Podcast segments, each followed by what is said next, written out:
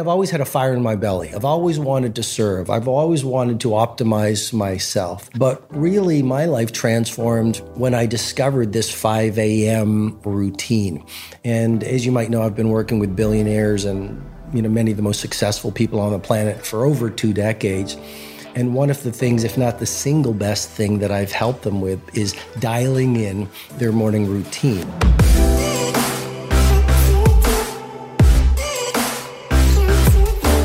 Hello, everyone. Thank you so much for coming back to listen. I'm so grateful to have an incredible community like yourselves, and I'm so excited to share today's conversation with you.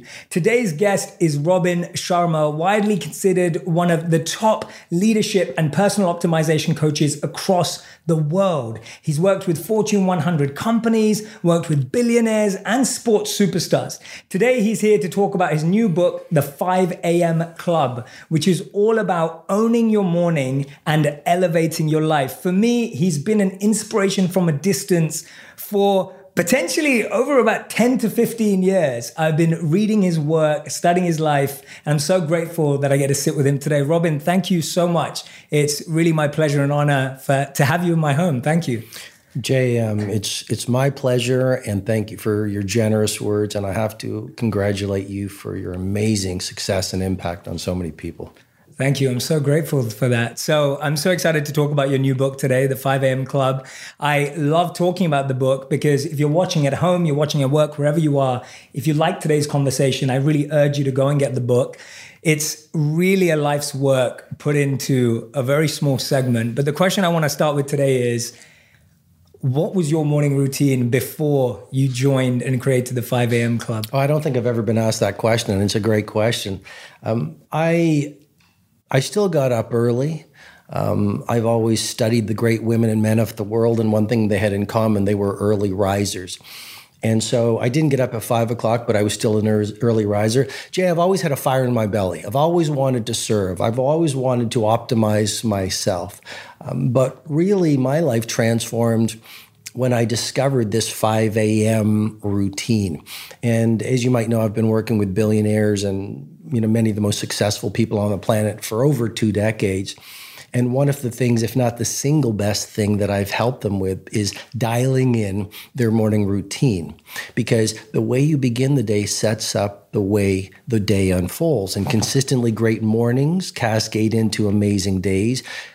Great days build great weeks, quarters, months and years. So I, I, often say that the 5 a.m. club and the 20 20 20 formula what, that the book mm-hmm. is based on is the mother of all routines. You get that one habit right and everything else escalates. Right. And specifically, why five, not four, not six, not three, not seven? Why five? Well, I hear you. Um, the 5 a.m. club, I first wrote about it in The Monk Who Sold His Ferrari, yes. and it just stuck and it just, people resonated with it. But you're right. I mean, if you look at the great sages and saints of the world, as you know, you were a monk.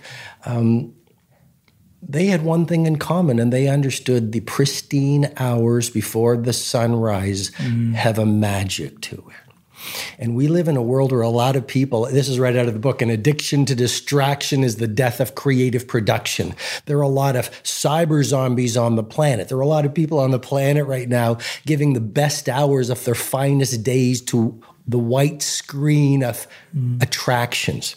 And I, I really think that betraying your genius, every single person on the planet has primal genius within them. That's scientifically proven. We can talk about it. I go into it in the book. But playing with your phone versus pursuing your monuments of mastery is betraying not only yourself, I think it's betraying the world. And so I really believe, and I've experienced it for two decades with my clients, getting up at 5 a.m. and running this calibrated 20 20 20 formula mm-hmm. that much of the book is about will take any human being to a new level of creativity, productivity, prosperity, and service to humanity. Let's dive into that 2020 sure. formula, seeing as you mentioned it twice already. Let's break it down for the audience listening. Sure. So it's it's it's it's simple. Um, you get up at five, and people go, "I'm not a morning person." Um, you know, mom couldn't get up at five. Grandpa couldn't get up before the sun. I don't have early rising genes. I can't win the battle of the bed. Um, here's what the science confirms from University College of London any new skill can be installed with 66 days of practice. Mm-hmm. And so a lot of people, we all can change. We all can embrace the 5 a.m. club and join the club. So we start our days well. We just don't give it enough time. So the first thing is make a commitment for 66 days to install this habit. Set that intention. Completely. It's otherwise it's like I want to learn Italian. I tried it for 6 days and I'm not fluent. I guess I'm not the kind of person who can speak Italian. Right. So now, you know, what do you do over these 60 day 6 days of habit installation? Well, it's the 20 20 20 formula very quickly. Um, I get into it deeply in the book, but it's the first 20 minutes, the first pocket is called move. Why? Because when you sweat first thing in the morning, you release BDNF, brain derived neurotrophic factor, which increases the processing ability of your brain. You release dopamine, that's the inspirational neurotransmitter.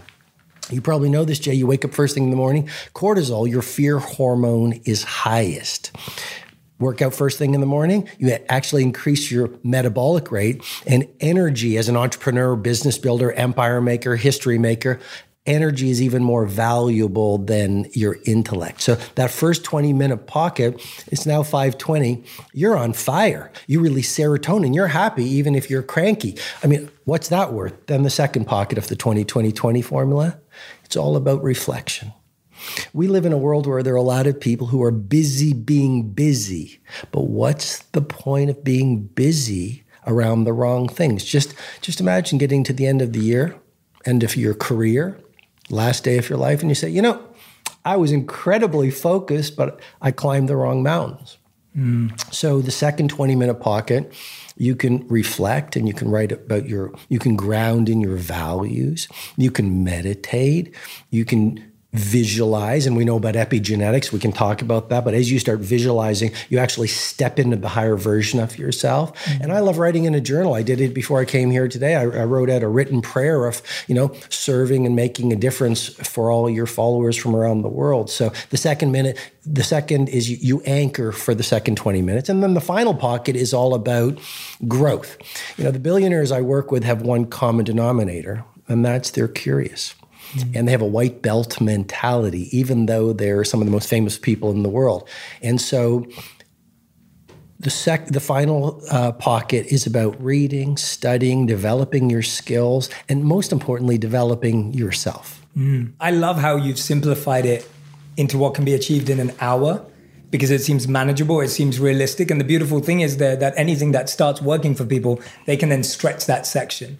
So I'm sure you've seen that the people that you've worked with, sometimes that exercise will grow from 20 to 40 minutes or maybe even more. That reflection period grows. Or have you seen that it actually stays tight to that 20 20 20? Oh, you're absolutely right, Jay. That you know, I, I, call the 20 20 20 formula the minimum viable morning right, routine. Right. It's going to work. It's going to give you the energy. It's going to bring on your fire. It's going to help. And another thing, it's not only going to allow you exponential creativity and productivity but in the 5am club, I say tranquility is the new luxury. Mm-hmm.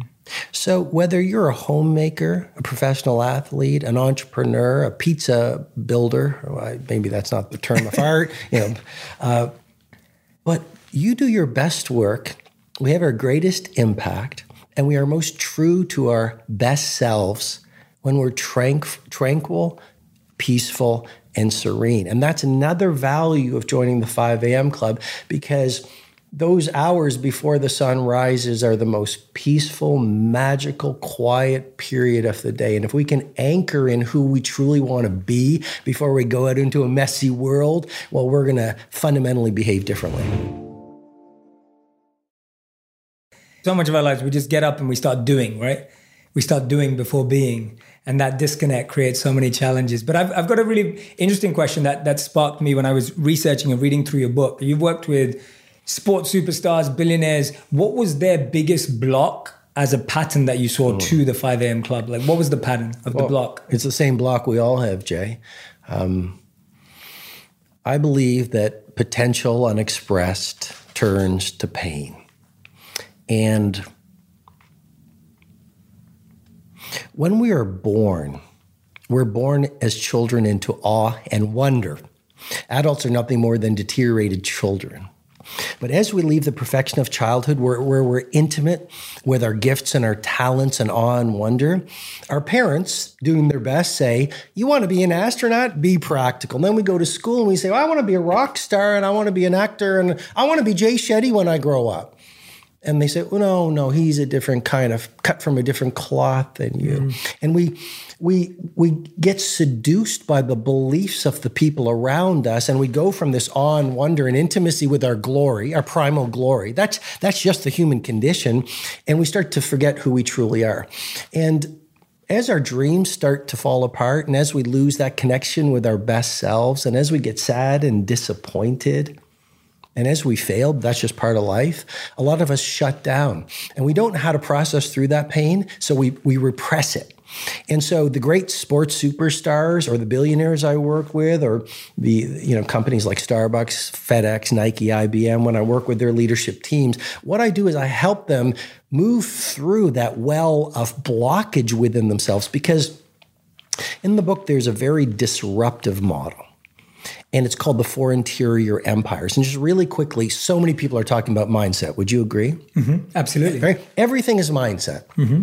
If you just dial in your mindset, you're going to go out there and you're going to change the world. Well, here's mm-hmm. here's what that model is about. I, I think mindset is only 25% of the personal mastery equation. Yeah. And, and here's why. It's very important to have a great mindset. That's your psychology. You want to wire in the beliefs of world class, no question. But a great psychology with a broken heart or a heart full of pain, if you haven't forgiven the unforgiven, if you're stuck in the past, you can read the books and go to the courses and get a great mindset and you're all on fire, but you sabotage yourself because your emotional life is toxic. Mm-hmm. So it's not just mindset. There's this second word I'm introducing, which is it's going to transform people. It's heart set. Mm-hmm. But it's not only purifying your heart set, you want to calibrate your mindset purify your heart set. And then it's this other word I'm introducing, health set. That's the third interior empire. Because if you want to change the world, don't die. right? You know? Yes. So the, one of the keys to legendary is longevity. And there's a lot of the book on how to how the best in the world, the great geniuses manage their vitality. So they were like in their 90s still rocking their craft. Mm. So it's mindset, heart set, health set which is your physical life. And here's a key that I think will resonate with you. It's the fourth interior empire is your soul set. Yes. Now, some of your listeners from across the planet will go, well, I'm a business builder or I want creativity, productivity. Why are we talking about soul set? Well, if your ego is running the day, you're never going to go out there and change the world. You know, uh, a bad day for the ego is an awesome day for the soul. Mm-hmm. So, working on your soul set so you are a titan of humanity and you're intimate with your highest nature and you're wiring in the great values and you're living for a cause that's bigger than yourself, that's what allows you to go out in the world and move through failures and really own your domain. So, those four interior empires, once you work on those, you go out in the world and automatically everything you touch is golden because our outer success is always a function of who we are on the inside.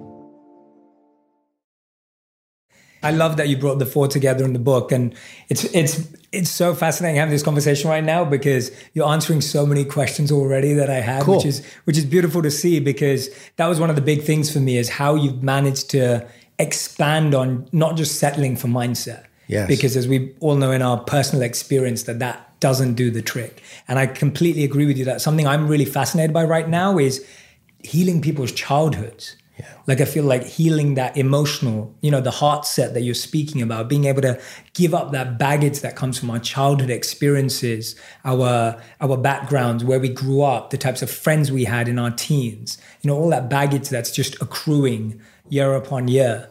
And and I really feel like you break that down really well in the book. So anyway, the, the where I want to dive in is around a lot of people listening may be thinking, Jay, I've been trying to work on my health for a while. I've been trying to work on my mindset. You know, I know I've got emotional stuff to deal with, and and yeah, I'm kind of getting to that soul set, right? Like like you said, like I'm not I'm not even sure I'm there yet. Habit formation. You talk about the habit formation protocol, right? You talk about actually building habits, and I personally feel that building and breaking habits should have been the first thing we learned at school because it feel it feels like the thing that affects our whole lives. I look at any change and it's always about habits. Walk us through your approach to building and breaking habits. Absolutely, and I totally agree with you, Jay. They teach us history and they teach us arithmetic. They teach us geography and they teach us you know whatever other languages in school. Why don't they teach us the four interior empires? Why don't they teach us you, you, you said something very powerful why don't they teach us how to work through wounds? You don't get invited to a birthday party in fifth grade. There is a wound there. You lose a love when you're 16. Mm. There is a wound there. You start a business when you're 22. There is trauma there. And I think that is in many ways the missing link in leadership and personal mastery. And that's really, you know, I'm passionate about the 5 a.m. club because I get into that in, in the book and I worked four years on the book, but it's really 22 years of my my learnings and teaching in the book. And that is a missing link because everyone's talking about psychology and people are talking about habits, and I'll answer your question, of course. But what about dealing with trauma? You know, Carl Jung said we all have this shadow side. I mean, we all have this well of repressed pain. And anyone who's listening who goes, well, that's not me, it's subconscious. So a lot of, unless you've done the work, you don't even know about it. But it's that pain and self loathing and self hatred. In the 5am Club, I say, you know, we have a magic inside of us. The saints call it the light or God or nature or a luminosity.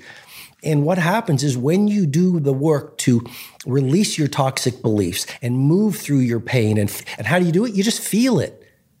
And as you feel through all the toxicity and the hurt and the wounding and the disappointment that's called a human journey, what is left as you release it, you access your light. You access your primal genius. You access creativity. You're productive because you don't have all this emotional baggage you're carrying through the day. You, you know, I believe that the real art of the, the, real key to success is joy and inner peace. Like that's mm-hmm. why all the, a lot of the billionaires they have all the things and they're not happy. You, our nature is joy, peace, bliss, love. And when you release that trauma, it just shows up because that's who we truly are. So yes, we should we should teach. I wish they were teaching this in school, and then our leaders would be pure leaders like Nelson Mandela and Mother Teresa and Mahatma Gandhi. And I'd love to talk about those heroes because, as you know, that last chapter is about yes. that, and we all we all can be heroes. But on on uh, habit installation. So the research, as I mentioned, uh, University College of London says it takes 66 days for any human being to wire in a, in a, in a habit. And we all have a gift called neuroplasticity, so we all can do it. And then the model I, I, I share in the book is called the Habit Installation Protocol, and basically it's 22 days called installation, uh, excuse me, called destruction. To, to get up early, you've got to destroy your old neural patterns and emotional signatures of getting up later. Mm-hmm. That doesn't happen in an instant. All change is hard at first, messy in the middle, gorgeous at the end. So that first destruction phase is 22 days. There's nothing wrong. Society says it's hard, so it's bad. I'm suggesting it's hard, so it's good. That's what real change is. As you, with that awareness, you can stay with it and get into the second phase, which is installation. And that's like a house renovation, which is messy. And that's why change is messy in the middle. Your old pathways and ways of being are falling apart. But you know this because I, I sense you have a very deep grounding. In that middle part, you have to, in some ways, let go of who you were. Mm-hmm. It's called a dark night of the soul. Mm. So for 22 days, it's it's messy in the middle because you're letting go of who you were. That's not easy, and that's why habit installation you need to have some bravery. But that's only 22 days. Stay with it because then you get to the third phase, which is implementation. So destruction, integration, implementation. Well, now we're on the short roads, and the neuroplasticity has kicked in, and the researchers call it automaticity. You will, every human being can get to a place 66 days later, approximately, where it actually gets easier to get up at 5 a.m. than to stay into bed. And the point is, it's called automaticity. And that's, it, you know, we all have that ability. We just need to stay with that three stage process for 66 days. Yeah. And I think that's really smart advice. Anyone who's listening right now, I just want you to know that mm.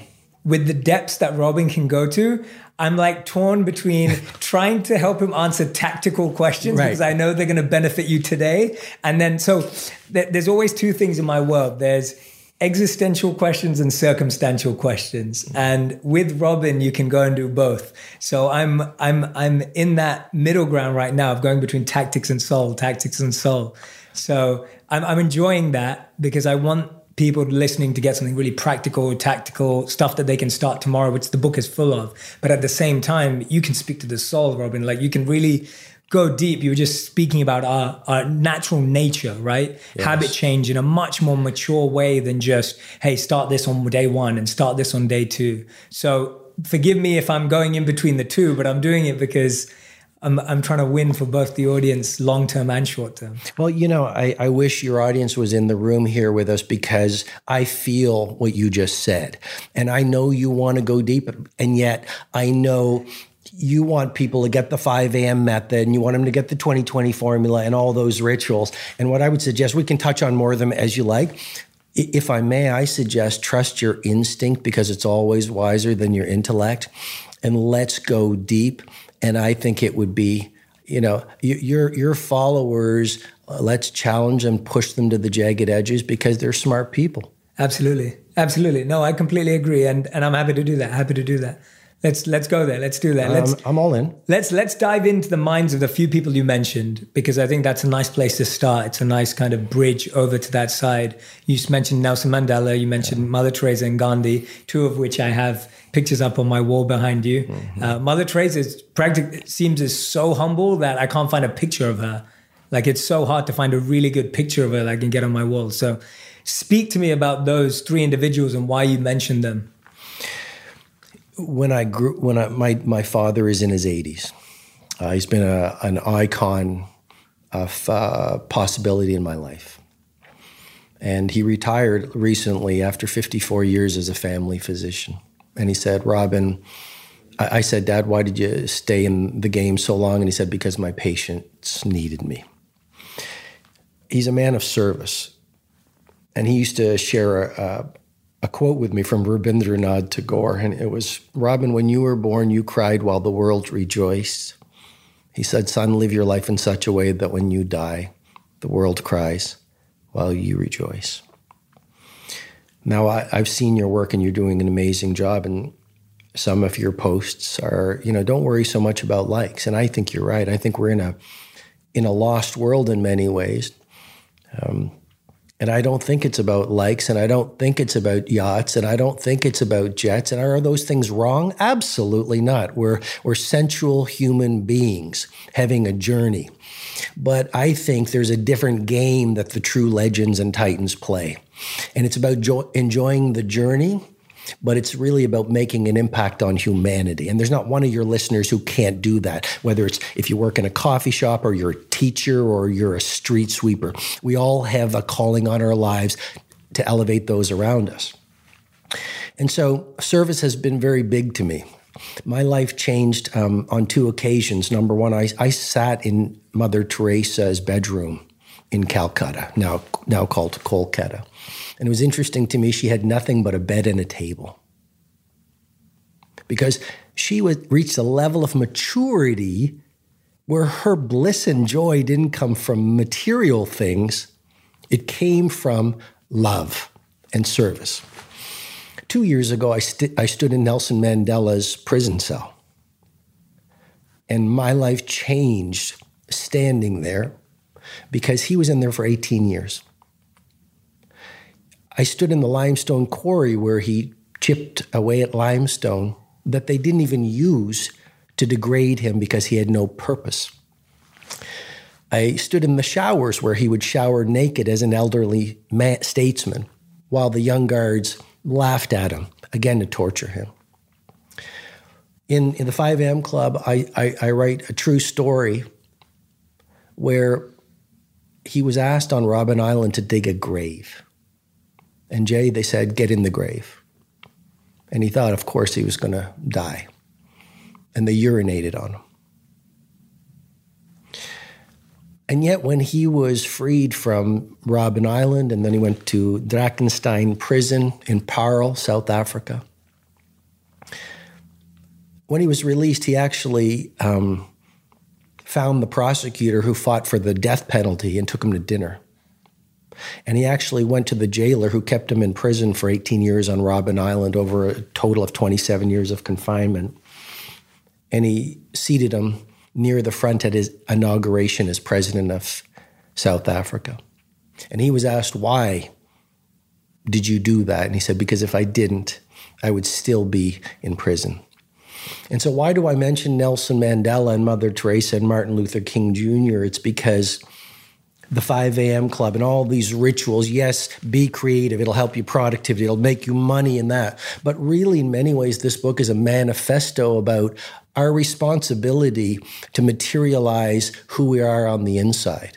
You know, and there's, no, I would take a bullet. Martin Luther King Jr. said, if you have not found something you die for, you're not fit to live. I would take a bullet for the fact that every single person on the planet, if they run these rituals and they do the work, and they stay in the game not only when it's easy but when it's hard they're going to live gorgeous lives in their own original way. So why wait for these heroes to show up? We're, we're oh i wish there were more leaders and heroes when we all have it in us to be one of those heroes. But most of us aren't doing the right things to manifest our glory. Mm.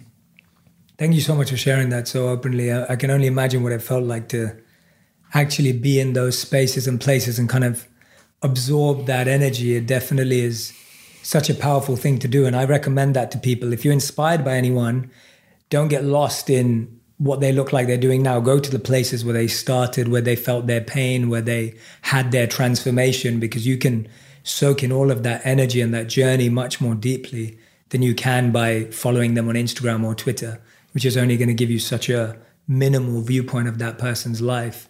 But you reminded me of something, and I want to ask you about this very closely. I was speaking to a, to a Fortune 100 organization once, and I was sharing a story. And I was speaking about how when I decided to become a monk, it was because of service. Mm-hmm. It was because I wanted to be someone of service to humanity. That's what motivated me. I felt I want to use my life to give. And because the monks I was associated with were giving and generous and serving with everything they had, that motivated me. And one of the most beautiful thoughts and pieces of wisdom that I got at that time was learn to plant trees under whose shade you do not plan to sit. And that, when I first heard that for the first time, it kind of just like my whole, you know, my whole being came alive. I was like, yeah, that's what life's about. It's about giving without wanting to get back. It's about giving without receiving. And the crazy thing is, so I share this story, and then at dinner, I'm sitting down with the leadership, and one of them says to me, he says, he said, how old were you when you heard that and decided to start living it? I said, I heard it at 18. I started living it at, at 18 and three, at 18 and a quarter. I tried to start putting it in practice straight away. He said, you know what? He said, the first time I started thinking about someone else apart from myself was when I had a child at 32. So what he was sharing with me is that this mentality that we're and you're being an ambassador for of serving humanity, giving, you know, being someone of impact for society, that's so alien to us. It's actually something that people don't come to even later on in life because it kind of stops at your kids and your family. So how are you urging people in every stage of life to kind of go there? Because it requires it's it's a big like paradigm shift for a lot of people. Jim Carrey said, "I wish everyone could be rich and famous to realize there's no joy in that." To paraphrase his words. Yes, yes, yes. And you know, I, I look, I, I've seen the best and the best. I've had Richard Branson on my on my faculty, Steve Wozniak, Shaquille O'Neal. I've I've worked with real superstars, and um, a lot of them are just really unhappy people. I'm not saying the ones I mentioned, but a lot of them are really unhappy people and they'll show you their smiley face but deep inside they're going i'm worth you know 3 billion and i've got jets and i've got multiple residences but there's there's got to be more and so how i would urge people to embrace the message of being a forceful servant for people is first of all if you're an entrepreneur you have a lot of entrepreneurs who follow you there's no better way than standing for generosity if you want to own your domain. You know, what made Apple Apple, first trillion dollar company, was Steve Jobs wasn't worried about the cash, he was worried about the craft. Someone came to one of my events and said, You know, Robin, you mentioned Steve Jobs. I saw him six weeks before he died. I went into his den as he was dying. And he said, I think it was just before the release of the iPhone. And it was like, um, you know that little thing we were working on?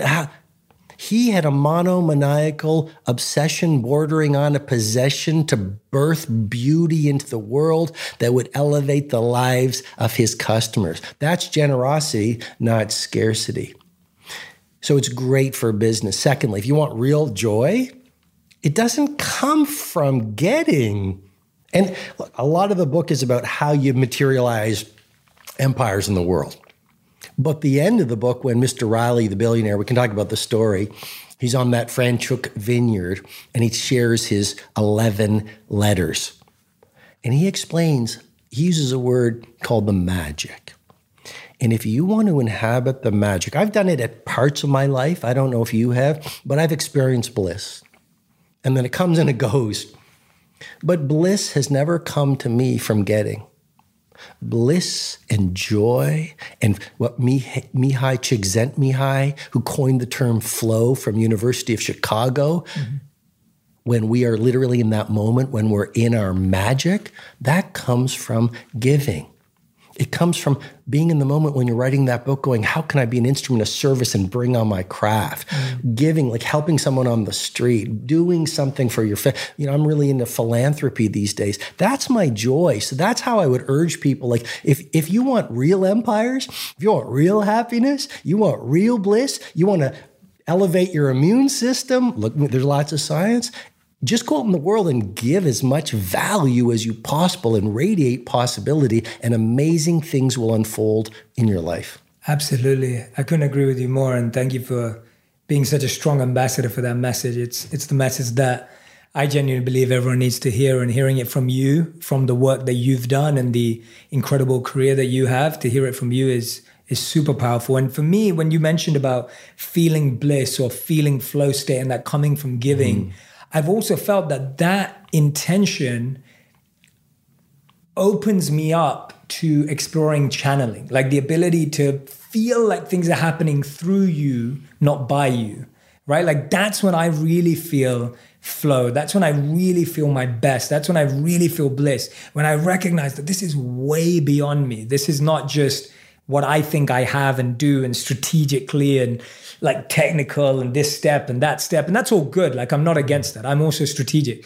But it's when you re- ha- t- tell me if you agree, if you feel that way, if you disagree. Like I'd love to hear your thoughts on on channeling and and uh, higher higher powers and higher energy and higher perspective. Wow, you when I said let's go deep, you you're not shy to do that, right? you you let me out. be, be, was... be, careful what you wish for. Um, I've never been asked about channeling, and I'm I'm very happy to answer. Um, there's a lot of emerging science saying here's the reality, and anyone who wants to dismiss it is denying science, which is Planet Earth is a tiny planet in a galaxy of trillions of planets. Um, my friend Deepak Chopra was on my stage uh, at one of my events a, f- a few Love months Deepak. ago. He's a lovely yeah. man. He just radiates goodness. And um, he took us on a tour de force about cosmology.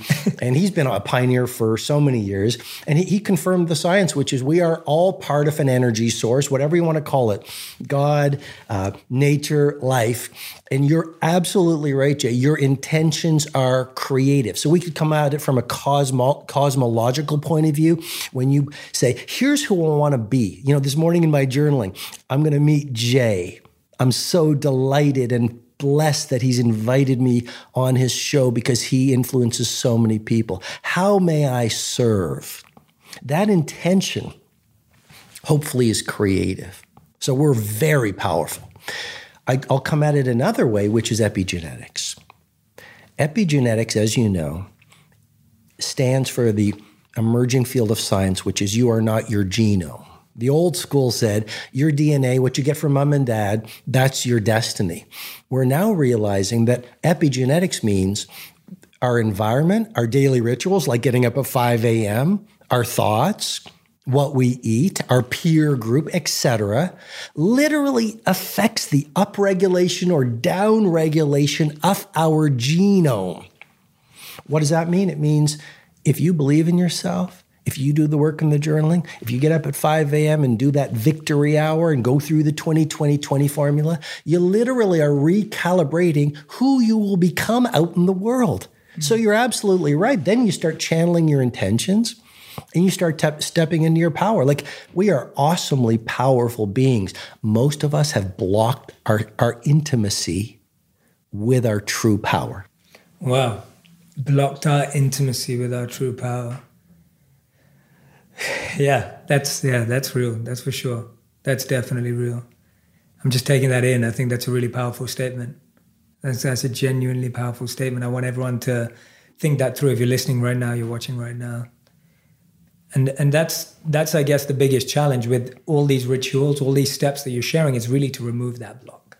Absolutely correct. Really just to move it out of the way. We we were born into brilliance. Mm. The saints and mystics and philosophers have talked about it, you know. Mm as we go out in the world, we take on the beliefs and the emotional patterns of those who influence us. Mm-hmm. You know, and then what happens is we actually forget who we truly are. Um, one thing that I think is very important is also build intimacy with mortality, mm. because you know sometimes people probably ask you this. They ask me this. What do you want to be remembered for? Well, I, I'm pretty clear. I'll be dust. Hopefully, I'll get to live a long life, but I'll be dust, and no one will remember me aside from my family.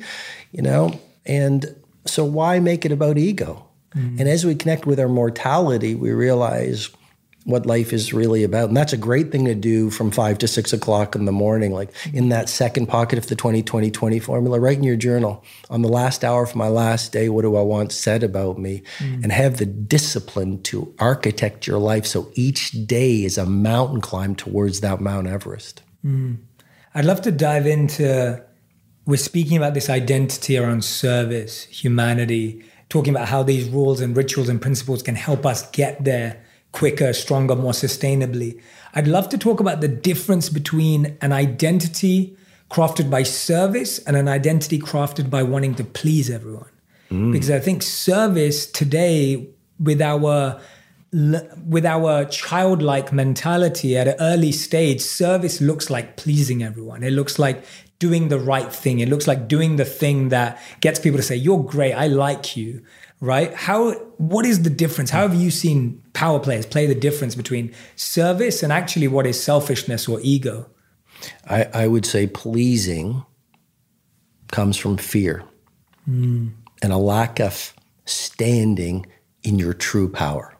There's a distinction I make in the 5 a.m. club between fake power, big office, for example, lots of money, jets, titles. That's fake power. True power is Mother Teresa, Mahatma Gandhi. He died with under 10 possessions. That's true power. He, he did not get his power from who he was in the world and by pleasing people. He got his power by intimacy with his highest nature. That's true power. So, what's the difference uh, between pleasing and service? Pleasing comes from scarcity and fear, self loathing and insecurity. If, I, if they don't like me, mm. then I'm not enough. Well, you know, any great genius, any the great women and men of the world stood alone, even if they were an army of one. Galileo, Coco Chanel, Katharine Graham, Shakespeare, Jean Michel Basquiat. Mm. If you look at the great producers of the planet, they were ridiculed before they were revered. You, you can change the world or you can be liked by everyone. You don't get to do both. So service comes from here's my vision. Maybe it's the internet, maybe it's Apple, maybe it's, you know, writing a book or a movie. Here's my vision.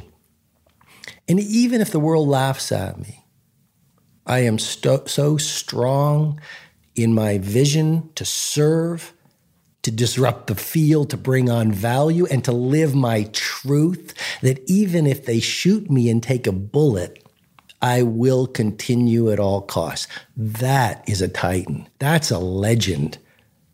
But a lot of us have not done the inner excavation. And that's why I go back to the four interior empires. That's why the 5 a.m. club, 5 to 6, the victory hour, doing the protocols that I teach in the book is transformational because the doorway to success doesn't open outward.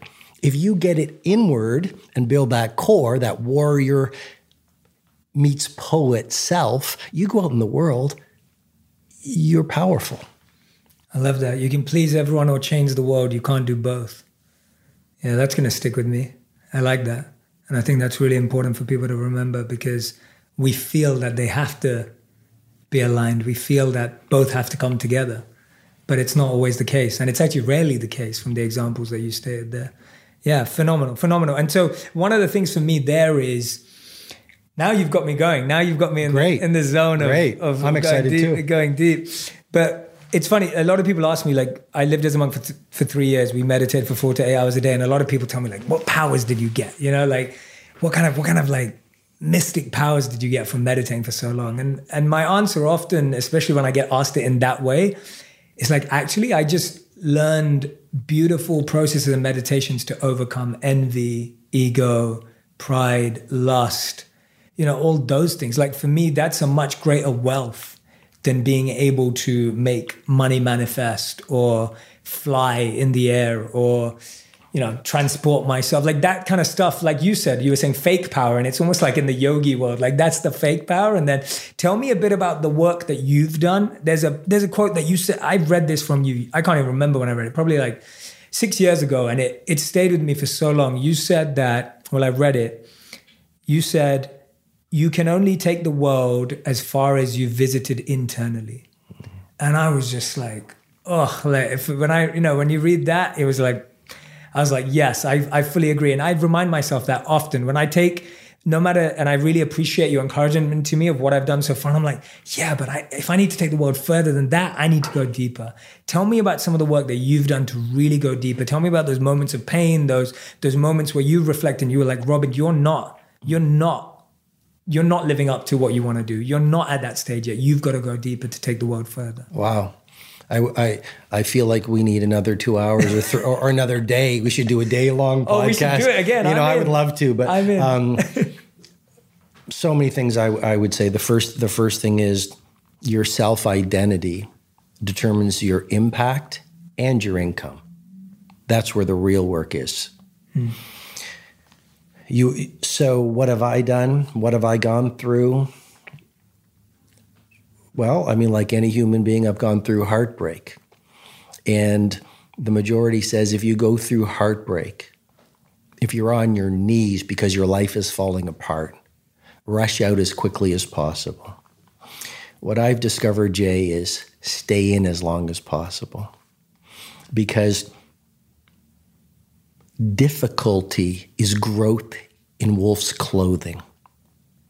And if you Nelson Mandela became Nelson Mandela, or you know Steve Jobs became Steve Jobs, or Phil Knight, who created Nike with Bowerman, those people became who they were because of their most difficult experiences. So the greatest people on the planet have suffered the most. Suffering is not bad. I'm suggesting suffering is awesome. The, the ego runs from suffering because it's the death of the ego.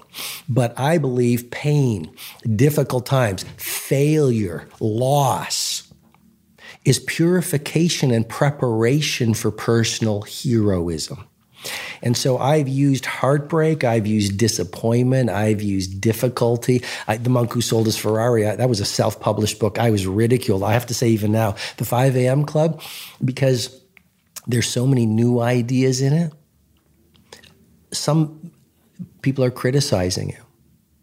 And they're not because they're not understanding it. Because anything new threatens people. And so that activated my self-doubt. Have I missed the mark? Have I spent 4 years doing my very best for this book and have I have I got it wrong? And so all I believe everything that hurts you can strengthen you. And so I've used all the difficult times to make me better. And tactically, if you want to shift to tactics, I'll, you know, I, I have an oh, acu- well, I have an acupuncturist. I have a spiritual counselor. I believe in one of the, the, the models of the 10 rituals of daily genius is the two massage protocol. That's transformational. I, I biohack. I get drips or drops or whatever they're called. I supplement. I meditate. It just goes on and on. I spend way more time even on my craft than I uh, on my developing myself than I do on my craft, and that's what makes my craft better. Mm, absolutely, yeah, hundred percent, yeah, and I, and I and I couldn't encourage people more that if you have a business, if you have a family, whatever it's a relationship, anything you're trying to grow, recognize you have to grow first. Like if you want to go three steps forward, you got to go three steps deep. Like it's not going to come the other way. And if you feel like you're just trying to push forward the whole time, it's it's and it's not working, it's probably a good sign that you need to take a step back and go deeper. I would say to anyone if you're so many followers across the planet, Jay, anyone who is not living at absolute world class, you are your own worst enemy. But because it's so subconscious, if you haven't done the deep inner work, we blame it on, oh, it's the supplier. Oh, it's the, the market is contracting. Oh, it's a hard time in the global economy. Mm-hmm. The reality is there are people out there at every possible domain of wealth who are doing amazing things. Mm-hmm. If you're not living your dream life or at your absolute best, it's because you're in your own way. And what is the solution? It's working not just on mindset, like so many people are talking about mindset, heart set, health set, soul set. And getting that, you know, acupuncture might be the way to do it plus hypnotherapy could be doing it and could be massage and it could all that inner work that a lot of people go oh that's not for me well that's how you move through the blocks of your shadows that are covering your primal genius. Mm. Yeah, I, I, I, totally agree. I love those four. When I when I read those, I was like, I'm so glad that you covered the four because you're so right that we're, we're it's it's kind of like our human wiring where we love like the one thing you have to do, right? Like it's like, mm. what's the one thing I have to do? And it's kind of like, well, no, you've got four things to do, right? Like there's not just one thing. And I think our minds don't like that at first. We we struggle with that at first. We're like, oh, I've got to think about that, and I've got to think about that, and I've got to think about that. But when you start recognizing that they all actually are connected, they're interconnected. They're all assisting each other. Mm. If you get your health set right, it's going to affect your emotional set. If you get your emotional set right, it's going to uh, affect your soul set, etc. Like there's such a and and and that's why I do think, and I couldn't agree with you more, that waking up early just gives you the time and energy to do all of this. Right? Like waking up early just gives you that opportunity. You're like setting yourself up to be able to put all of this in there's a line in the book which it comes from the Spartan warrior credo: sweat more in trading and you'll ble- sweat more in training and you'll bleed less in war. Yes. Victories are won before you even step onto the field. You look at Kobe Bryant, you know, for example, or Shaq or LeBron or Federer or Serena. These people made the moves they made that won them the championship, not because of what they did on the championship court. It was their sweaty, disciplined practice at 5 a.m. while the rest of the world was not watching that allowed them to automate world class in times of pressure. Mm. So you're right. 5 a.m., getting up at 5 a.m., joining the 5 a.m. club, giving yourself that time and the quietude when the, it's the time of least distraction to do the work we're talking about will revolutionize any human life. That's why I say it's the mother of all habits. That's why I'm so passionate about it. And then you say about mindset, heart set, health set, and soul set. Here's what I think, Jay. I'd love to know your thoughts, but we live in a world now where we're actually numb to our heart and we're numb to our feelings and we're numb to love. I was in the gym early this morning. There was a woman, she had taken the weights from the weight area and taken them to the cardio area just for herself. No one else got to use them. Not judging, just reporting. She's numb to feeling empathy for other people who want to work out. As I walked to get my coffee this morning, I kid you not, 656, excuse me, uh, 6.56 this morning, a woman was banging on the door of a deli, yelling at the employee saying, open up, because I guess she really wanted her bagel. What I'm saying is, we're taught to numb out our feelings, so we live in our head. And that's why so many people are saying everything is mindset, because they're living in their head. But great art, great architecture, great businesses, great lives don't just come from the head. They come from your heart, your feelings, your passion, your gratitude, your, your, your body, your health set, and from I'm going to go I'm going to go to places people don't talk about. Yes, they come from your soul. Your soul is just your higher nature before the world taught you not to believe in who you truly are. Mm. Yeah, no, I agree with you. Listening to that, I agree with you. I've often said that we're wired for generosity but educated for greed. Mm. it's like we're shifted the other way but as young children we were wired for generosity. There's so many shows of that where we live through our heart when we're kids. And all of a sudden it's like living from here as we grow older this grows older as well and we start living from here like you're saying like we're like moving out of our heart and into our head as we get older. And i think one thing that i've noticed as to why people behave like that when i'm observing and reporting is I feel that people have lived through through their heart and they've been hurt. Like people have lived through their heart and they've been hurt by people who also were not living through their heart.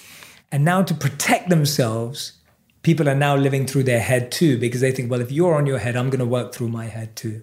That's that's my perception. That's my observation. I'd love to hear your thoughts on that and and how we can switch back because I agree with you. Everything that's incredible in the world comes from our heart right. everything that we admire. But we've stopped that because we're scared of living through our heart. Well, it's, it's, it's a dangerous conversation, Jay, because it's easy for me and you to talk about mindset. That's easy. That's the status quo mentality. mentality. Yeah. and yet, right? And, and, and, and, you know, Freudian slip. So I've got more work to do. I need to go. Um, no, I'm. I, I, we're singing from the same songbook. It's you didn't get invited to the birthday party, mm. your, your heart gets hurt. You needed the attention of your mom or your dad as a little child, and they were doing whatever. Your heart gets hurt. You go through life and you don't get into the university you want, your heart gets hurt. As this happens, it's as I was mentioning before, it's this it's this steady getting away from who we truly are. And you're right. So we contract, and the contract, it's trauma creates contraction. Trauma causes the heart to protect, and we then protect ourselves from, from being, we try to feel safe. Well, that's the way most people are living, and that's why we really don't have truly intimate relationships. That's why we can't build a team of Picassos because we're not really loving and open in the workplace. That's why we can't create products that are so beautiful. We put them out in the world and we create a cult around them because they're so amazing. Intellectually, our mindset, we get it. And I'm not saying mindset isn't important. It's in, in the model, it's 25% of the personal mastery yes. equation. But the missing link is heart set. And you're absolutely right. We don't do it because we're scared. Rumi said, keep breaking your heart over and over and over until it opens. And so the real work of a hero, as well as, as well as a business builder and a legend, is working on your opening up your mind, installing that psychology of mastery, but purifying your heart. We can get into tactics. So you release the past pain, but you also embrace your your gratitude and you you stand in love. Mm. And then you work on the third interior empire your heart, your health set. Because if you are diseased, if you, there's a line in the book which is energy is more important than even your talent. You know, you can have great ambitions and great opportunities. If you can't execute with fire, you, nothing gets done. And then I get back to the fourth interior empire, which is soul set. And I think, you know, entrepreneurs should be talking about soul set. And if anyone gets scared, it's not religion. It's it's about building intimacy with your noble self. It's about finding that cause that you'd be willing to take a bullet for that will not only allow you to live a gorgeous lifestyle, but serve the world in the process. Absolutely. So well said. Robin, thank you so much. I hope that everyone who's listening and watching is thinking what I'm thinking is that, Robin, we have to set a couple of days aside to really dive into so much more of this. Uh, we've got to we're going to end, unfortunately, but I, I feel like what we've captured today, in my in my space uh, for me is this energy of getting people to move further and deeper. Like that's what we've truly captured at the essence of pushing everyone who's listening and watching, including myself, you know, I'm included too, pushing us to start living through that deeper space, our soul set, our heart set, as opposed to remaining on the not superficial, but remaining on the levels that are above. But I'm going to end as we always do with our final five questions. This sure. is our rapid fire section. It's one word answers, three word answers max. So I'm going to ask you them now. The first question is the best city to be in when you're writing a book. And I knew you wrote this across a few. So I, I, I wrote the 5 a.m. Club uh, mostly in Rome. Rome. It's a, it's a Rome of great. It's a place of great beauty and magic. Beautiful. Second question: the best advice you've ever received. Mm, wow. I, I would just say, as simple as it sounds, never rest on your laurels and keep learning every day. Nice. Third question: the worst advice you've ever received. Mm, wow. Um, the worst. what a great question, Jay. Forgive me for pausing no, here. I just want to be honest and yeah. true to you. The worst advice I've ever received. I'm trying to call out bad advice. I, I think it's it's it's. Mm, I, I think it's all about not being true to yourself. Fourth, uh, that's great, actually. That's a great answer. Not being true to yourself. I love that. Uh, the fourth question is a mentor that has mentored you without someone you ever met, someone that you never met that mentored you. Nelson Mandela. Beautiful. I love that. I thought that was going to be the answer, but I wanted to check. And I love that. I love that you said that because it, I want people to recognize you can be mentored by people you never met. You don't need to meet all your mentors.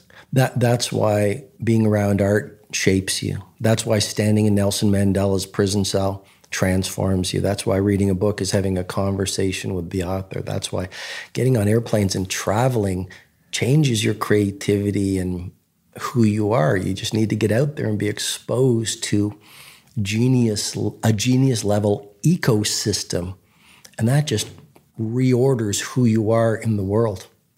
Awesome. And fifth and final question, your wish intention for everyone who's going to after this go ahead buy the 5am club, read it What's your wish and intention for them?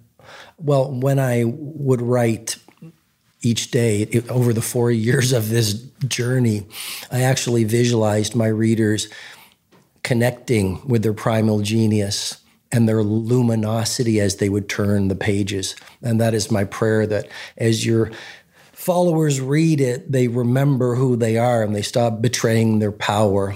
And they and I also wish that they don't put the book down and think it's a magic pill. Um, I've built a 66 day free program. The details are at the at the end of the book. So after they finish it, they get a free online program where I walk them through and mentor them for 66 days. So they install that 5am club habit to automaticity. But let's just remember, please, that world class is a process, not an event. Mm.